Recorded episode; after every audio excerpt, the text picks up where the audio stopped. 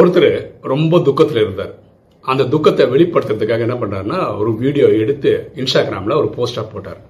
இவர் என்ன நினச்சாருன்னா அதை பார்க்குற நண்பர்கள் இவரை கூப்பிட்டு துக்கம் விசாரிப்பாங்க அப்படின்னு. ஆனால் கூப்பிட்டவங்கெல்லாம் ஐயோ உன் ஸ்டேட்டஸ் நல்லா இருக்குடா அதை ஃபார்வர்ட் பண்ணுறா ஃபார்வர்ட் பண்ணுறான்னு கேட்குறாங்க பாருங்களேன் இந்த உலகமே இப்போ துக்கத்தில் இருக்குது ஆனால் உங்கள் துக்கத்தை வேற நீங்கள் போட்டு மேலும் துக்கம் ஆகணுமா என்ன முடிஞ்சால் எல்லாரும் சந்தோஷப்படுத்துறதுக்கு என்ன பண்ண முடியுமோ அதை பண்ணுங்கள் எண்ணம் போல் வாழ்வு.